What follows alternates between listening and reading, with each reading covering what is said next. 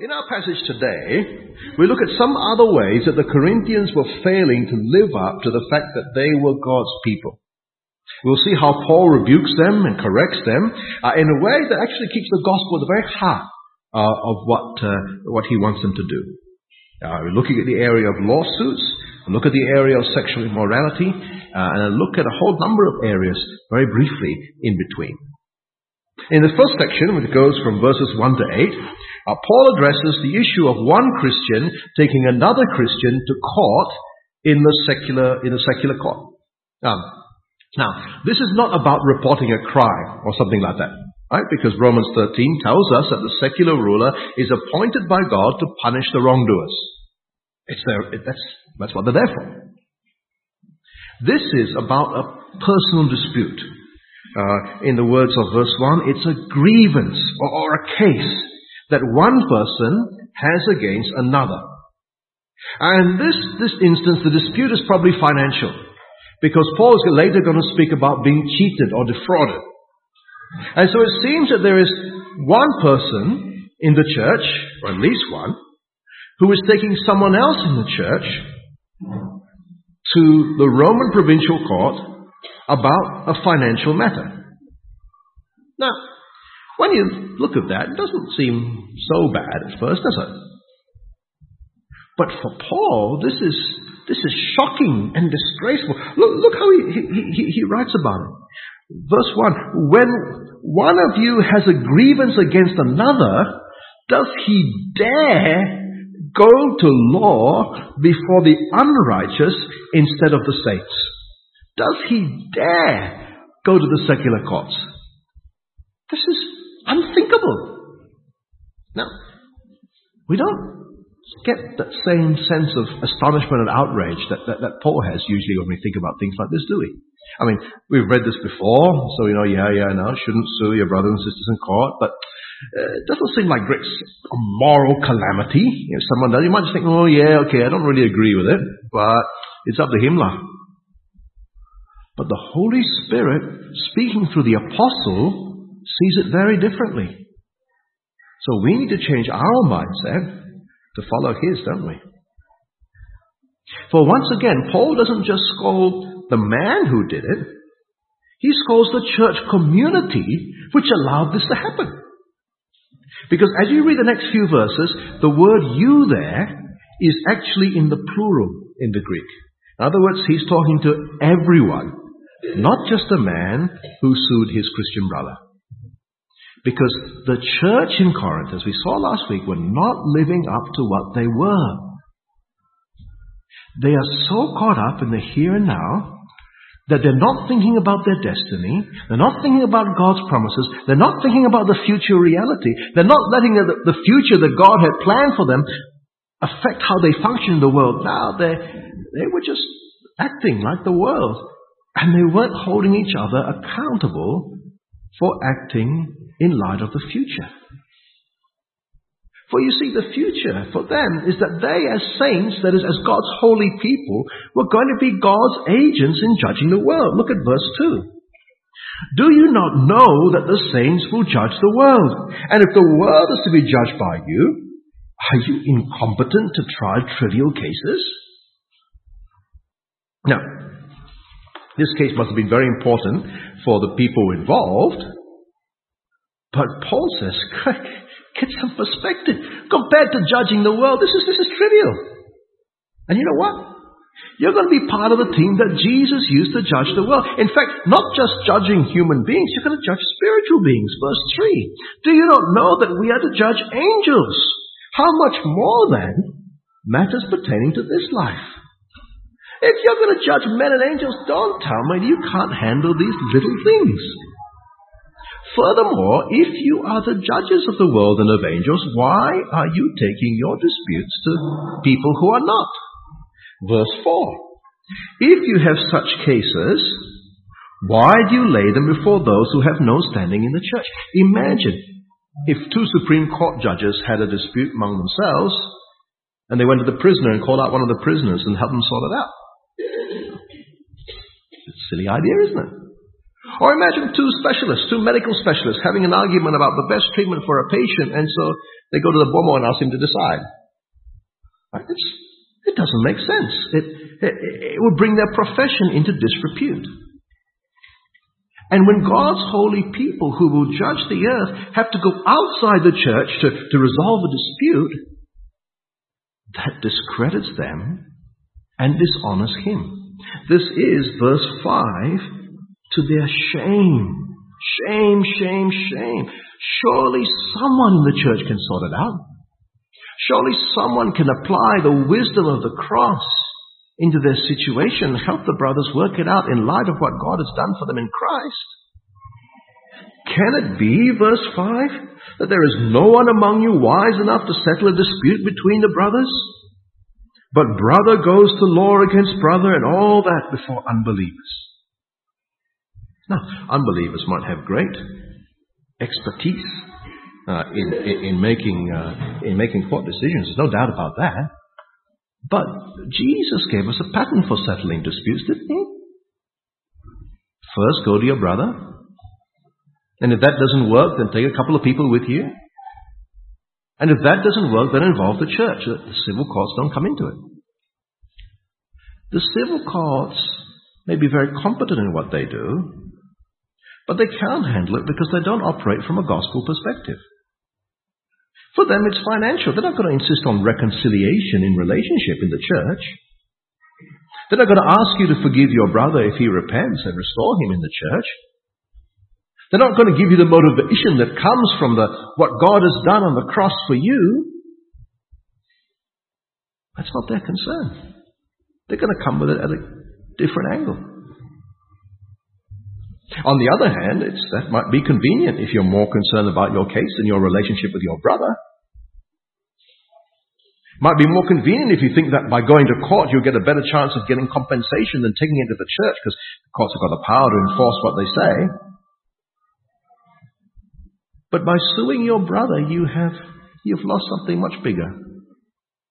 You've lost a moral battle. Verse 7 says, to have lawsuits at all with one another is already a defeat for you. Why not suffer wrong? Why not rather be defrauded? It's better to suffer being cheated than to sue your brother. It's better to be wrong than to do wrong. The world can't understand that because, because they don't have the mind of Christ. They don't see everything through the lens of the gospel. From a worldly perspective, that's stupid. Stand up for your rights. But for those who are spiritual, there are things that are far more important than our rights. One of those things is relationship with our brothers and sisters in church. Another of those things is the glory of God.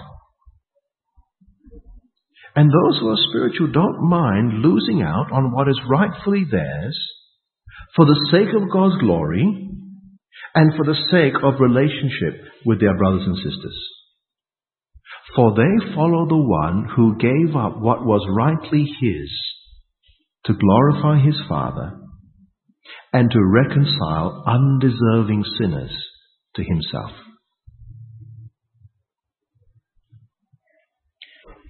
On the other hand, God assures us that justice will be done in the end. He is the judge of the world.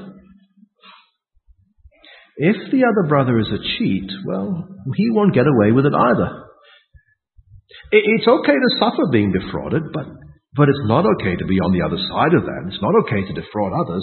In fact, Paul is horrified as he speaks to the guilty Christians in verse 8 and says, But you yourselves wrong and defraud even your own brothers.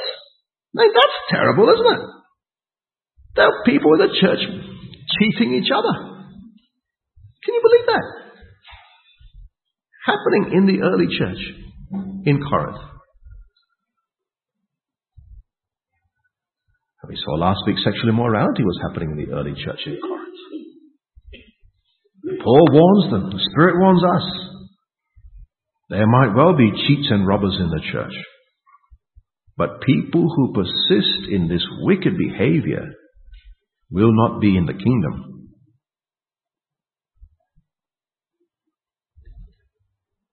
And as Paul says this, he gives a whole list of people whose behavior shows they're excluded from the kingdom. It starts in verse 9 with the sexually immoral. We're going to look more about this in a, in a moment. And it ends, at the end of verse 10, with the swindlers, people who cheat, who rob, who extort money from others. This, verses 9 to 10, might well be a, a quote from a list or catalogue of sinful behaviors that, that uh, the Corinthians were familiar with. Maybe Paul even taught them that. Verse 9, he reminds them, Do you not know that the unrighteous will not inherit the kingdom of God? Do not be deceived, neither the sexually immoral, nor idolaters, nor adulterers, nor men who practice homosexuality, nor thieves, nor the greedy, nor drunkards, nor revilers, nor swindlers will inherit the kingdom of God. Let me have a look at that list more closely. The sexually immoral are those who practice sex outside of marriage, including sex before marriage. The old translations have the word fornicators. Idolaters are those who are involved in the worship of idols. Paul will talk about this later on in the letter. Adulterers, as we know, are those who are unfaithful to their marriage vows. They have sex with someone else. There are actually two words behind the phrase in our translation, men who practice homosexuality. One refers to the passive partner and one the active partner in the homosexual act. Thieves take what doesn't rightly belong to them.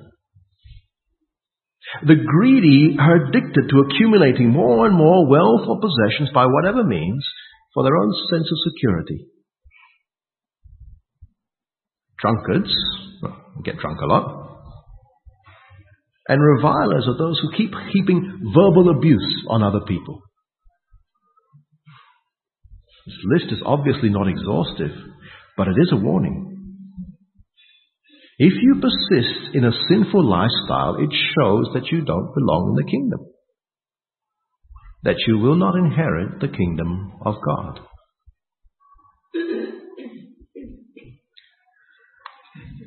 I wonder if there's anyone in our church who needs to hear this warning. Don't know of anyone in particular, but if it's you, don't think you can get away with all these things because you say, I believe in Jesus. Persistent, unrepented sin is evidence that you are not trusting in Jesus. And the unrighteous will not enter the kingdom. Now, that is not to say that no one who has ever committed sexual immorality or idolatry or gotten drunk or stolen something will be in heaven. Uh, Paul is talking about unrepentant lifestyle orientation here.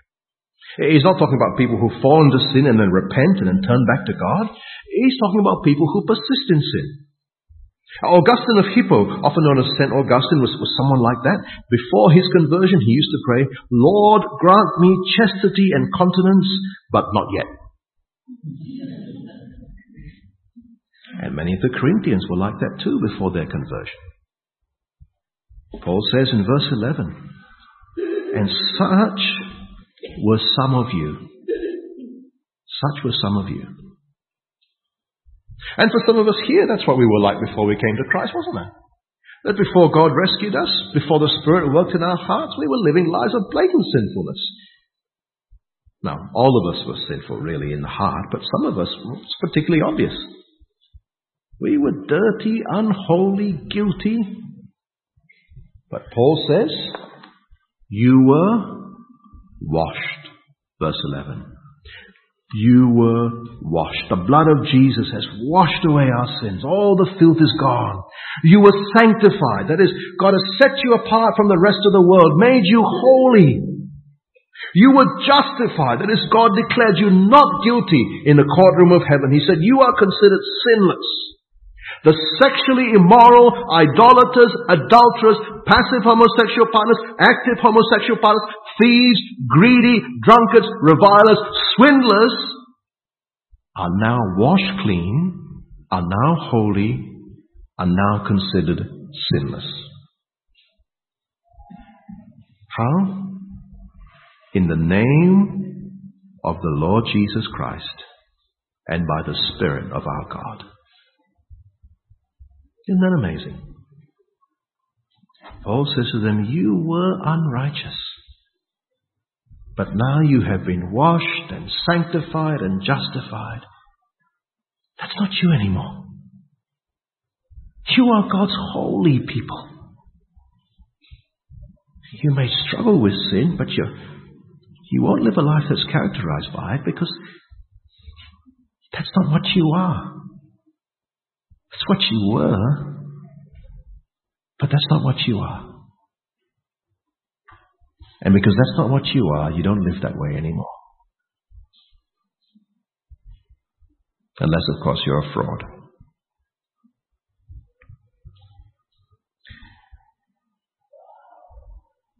Now, the Corinthians at that point may have had a comeback. Hang on, Paul, they might say. If we are now clean, we've been washed, if we are now holy, set apart by God, if we are now justified, God has declared us not guilty, and that is by grace, not by works. It's all done because of Christ's work on the cross, applied to our hearts by the Spirit. Well, then it's okay what we do, isn't it? I mean, we're not under the law as a means of getting right with God, so aren't I free to do anything? In fact, you yourself have taught us that, that we are not directly under the law of Moses anymore. If my salvation comes from Christ and not from me, if Christ has fulfilled the law on my behalf, it's irrelevant to me now. And if that's the case, how can you say the unrighteous will not enter the kingdom? I am righteous in Christ. So, Nothing I do actually matters. It, it, it can do anything, and it won't make a difference. All things, verse 12, are lawful for me. Well, Paul responds to his imaginary debater. Verse 12, he says, All things are lawful for me, but not all things are helpful. Helpful means beneficial for building up the body of Christ. Helpful means beneficial for bringing glory to God. Not everything is helpful. Now, when we say helpful, we think, oh, generally good but optional. Right? This is not what helpful is here. Because for the Christian, for the one who is washed and justified and sanctified, seeking the glory of God and the good of his people is even more important than keeping the law was for the Jew. The Jew was motivated to do it from the outside. We have the power to do it from the inside because of the Spirit. The Jew was obeying the law in order to be saved. We seek to do what is helpful because we are. Everything we do is for the glory of God. And if it isn't, then we shouldn't do it. Even if we're not under the law of Moses. Because we are under the law of Christ, which means we are obeying the gospel from the heart.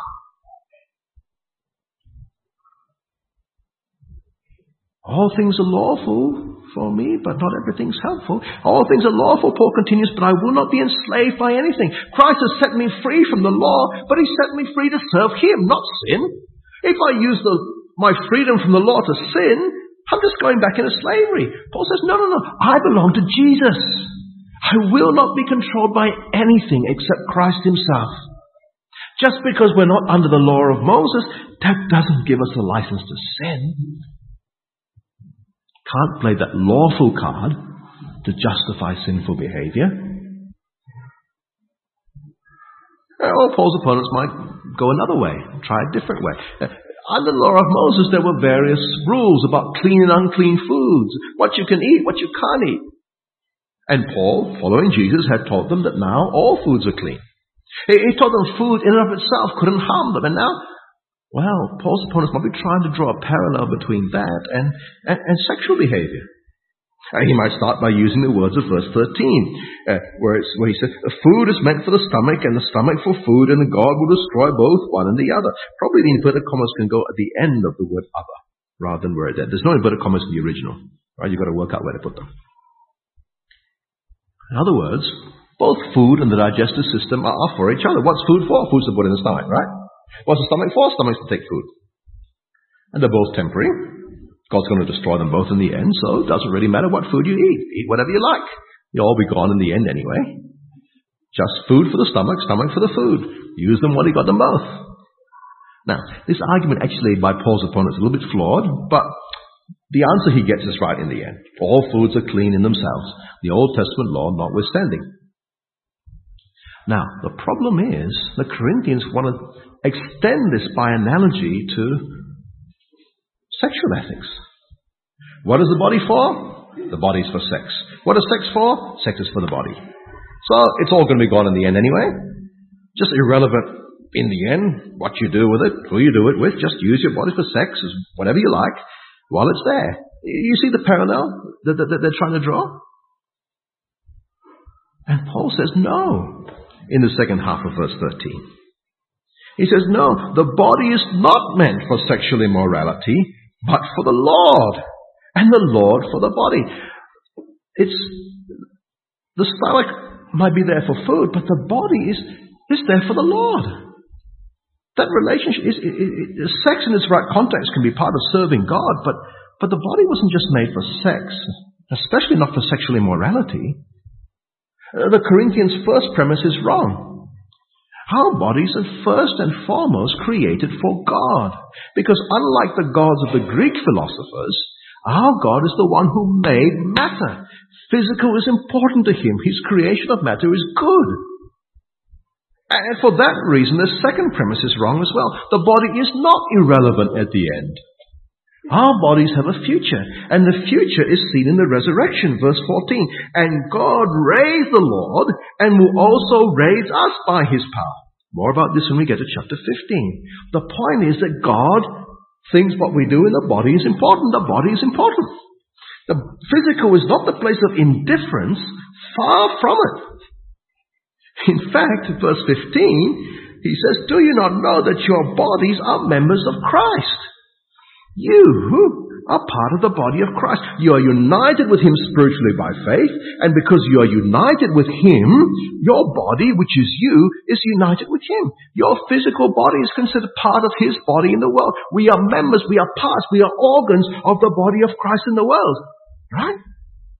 Now, verse 15, if you're part of the body of Christ, if you're a member of the body of Christ, verse 15, shall I then take the members of Christ, the organs of Christ, the, the cells in the body of Christ, and make them members of a prostitute? Never. That is sacrilegious. Am I really trying to be blasphemous and sacrilegious when I visit a prostitute? Because I don't mean it that way. Maybe it's, maybe it's just for fun. I'm not even thinking about Jesus at the time.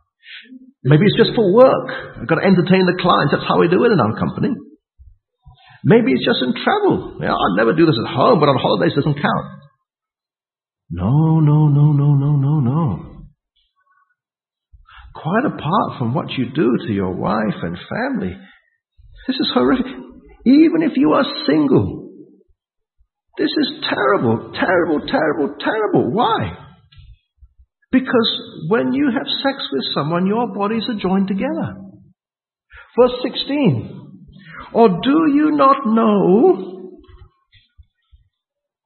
that he who is joined to a prostitute becomes one body with her? For as it is written, the two will become one flesh. You're, you're having physical union. And that parallels the way we are joined to Christ by faith. Verse 17 says, He who is joined to the Lord becomes one spirit with him. There is a spiritual union. And so you have spiritual union with Christ and, and physical union with the prostitute, but, but you are united in yourself. Your body and your spirit can be distinguished but not separated. So you're united with Christ and you're having sex with a prostitute. You're taking the body of Christ and joining it with a prostitute. You're taking what is holy and using it for something that is unclean, and that is unthinkable.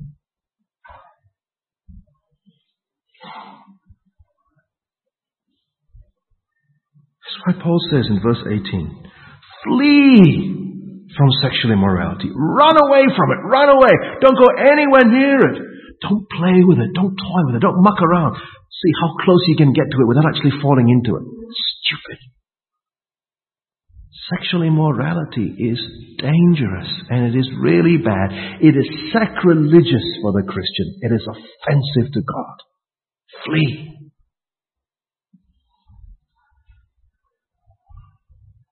The same said Augustine, we talked about earlier, after his conversion, saw an old flame heading his way. And as she came to him, he began to run the other way, and she called out after him, Augustine, don't run, it's only me. And as he runs, he's calling back, Yes, but I'm running because it is no longer me.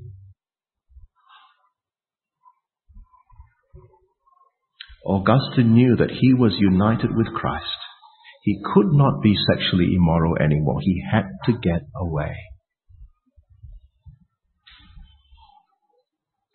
Flee sexual immorality, the Spirit tells us in verse 18. Every other sin a person commits is outside the body, but the sexually immoral person sins against his own body. Now, what's so bad against sinning against your own body? It's your body, right? No. Your body, verse 19, is a temple of the Holy Spirit within you, whom you have from God. Remember you saw in our Old Testament reading how the tabernacle, the, the, the precursor of the temple, that was holy. God dwelt there. Imagine what would have happened if someone had been caught having illicit sex in a, in a holy place in God's temple? That's, that's unthinkable, isn't it? A couple of Estonian tourists were caught having sex this week in a Hindu temple in Bali. They weren't popular, but they got away with a fine. Just imagine if people were caught practicing sexual immorality in the Jerusalem temple, in a holy place where God dwelt in His presence. What if people were committing blatant sin in the very place that, where they were meant to be meeting the holy God? Would that be outrageous? You think they would have got away with a fine? Let me tell you what is worse than using the temple for sexual immorality. It is worse when you use your body for sexual immorality. Because you are not just in the temple, you are the temple. You are the dwelling place of God, the Holy Spirit.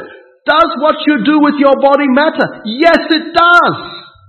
Do you have the right to do whatever you like with your body? No, you don't. The world teaches this is your body, do whatever you choose. That is just wrong. Your body, the temple, belongs to Jesus. Verse 19 continues. You are not your own. For you were bought with a price. He has bought you with his precious blood. He has died to save you from sin, to make you his very own. You are his bride for all eternity, spotless, pure, without blemish. You belong to Jesus, not yourself. You don't need the law of Moses to tell you not to be immoral. The gospel tells you that. You belong to Christ. You are the Spirit's temple. You are holy. So, glorify God in your body. He deserves it. You are His. That is the bottom line.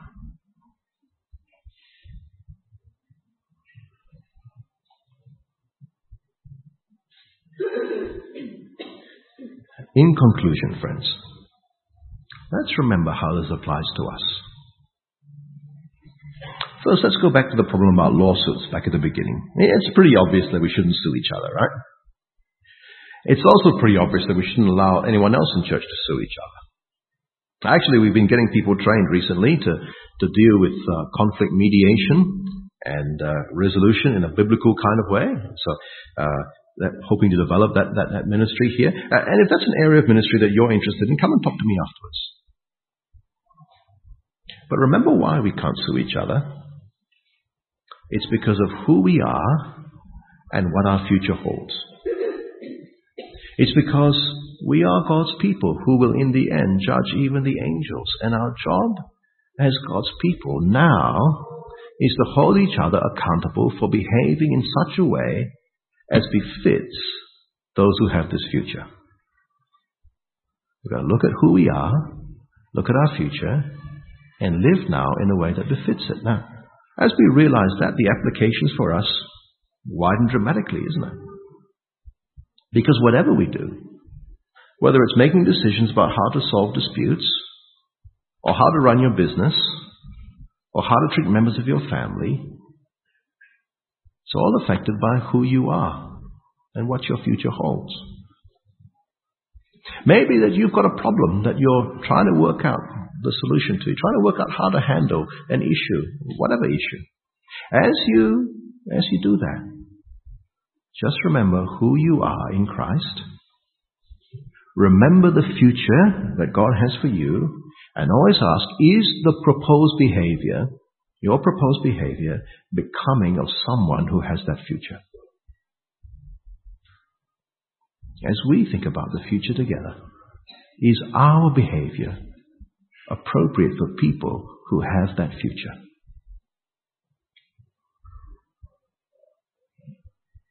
But we don't just have a future, we also have a past.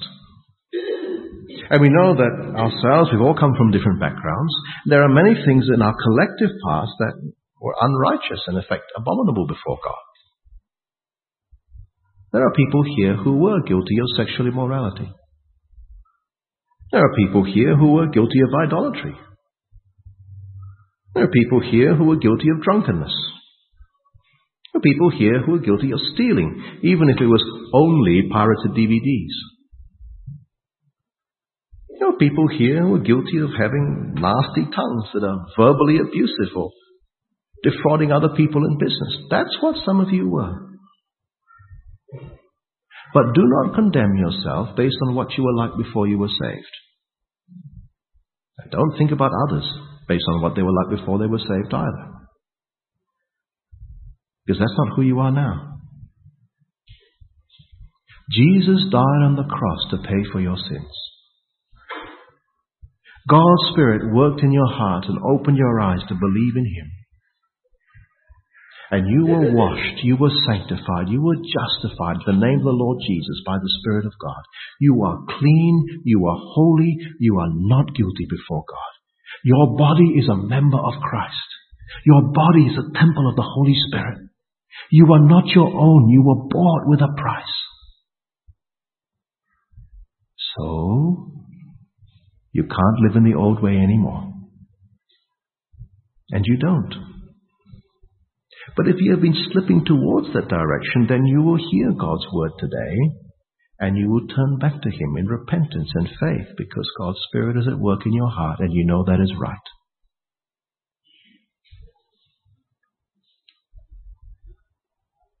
However, if you have been living in that old way, then that is a completely different matter. Because if you live a life that is characterized by the kind of unrighteousness and sin that the Holy Spirit has been warning us about today, then let me tell you, you are only fooling yourself when you think your sins don't count against you. Are you living as someone who is sexually immoral? Are you an idolater? Are you an adulterer? Do you practice homosexuality? Not talking about having same sex attraction. Talking about committing the sexual act with a homosexual partner. Do you do with any partner apart from your husband or wife? Are you living as a thief? A greedy person? Is that what pervades your life? A drunkard? A verbally abusive reviler? Swindler? Because if you are, then the evidence before you is that you haven't really been trusting in Jesus. You've called him Lord, but you haven't handed your life over to him, and if that's the case, you're not saved by him. And you're in danger of going to hell. Sorry to put it so bluntly, but it's better to say now than to find out later. And so if that is you, then let me warn you as I warned you before. The unrighteous will not inherit the kingdom of God. Repent, turn to Jesus, and live. Let me pray.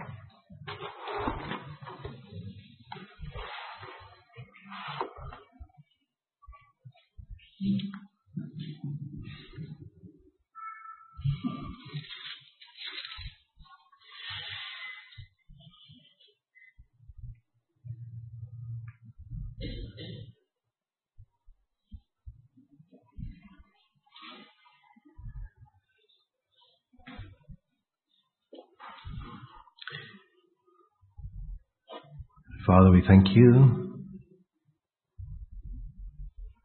for the grace and the mercy that you have shown us in the Lord Jesus. We thank you that though we were unrighteous, we have been washed, we have been sanctified, we have been justified in His name and by your Spirit. We thank you that we are your members living in this world. That we are temples of the Holy Spirit. That we are people whose future involves living in glory with you and sharing in your reign.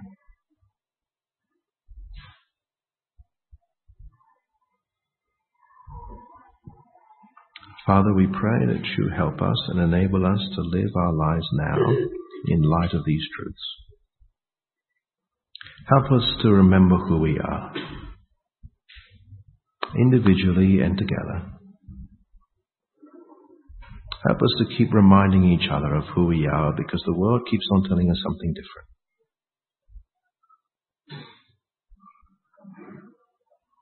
And please help us to hold each other accountable for living in a way that's consistent with who we are. We thank you for each other. We thank you that you have given us the community of your people. And we pray that not only individually, but together, we would more and more be in practice who we are in reality.